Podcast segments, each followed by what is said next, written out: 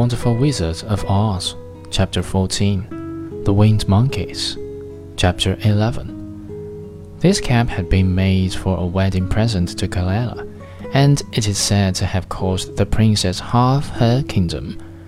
Of course, my grandfather and all the other monkeys at once agreed to the condition, and that is how it happens that we are three times the slaves of the owner of the golden cap, whosoever he may be. And what became of them? asked Dorothy, who had been greatly interested in the story. Quelala being the first owner of the golden cap, replied the monkey. He was the first to lay his wishes upon us.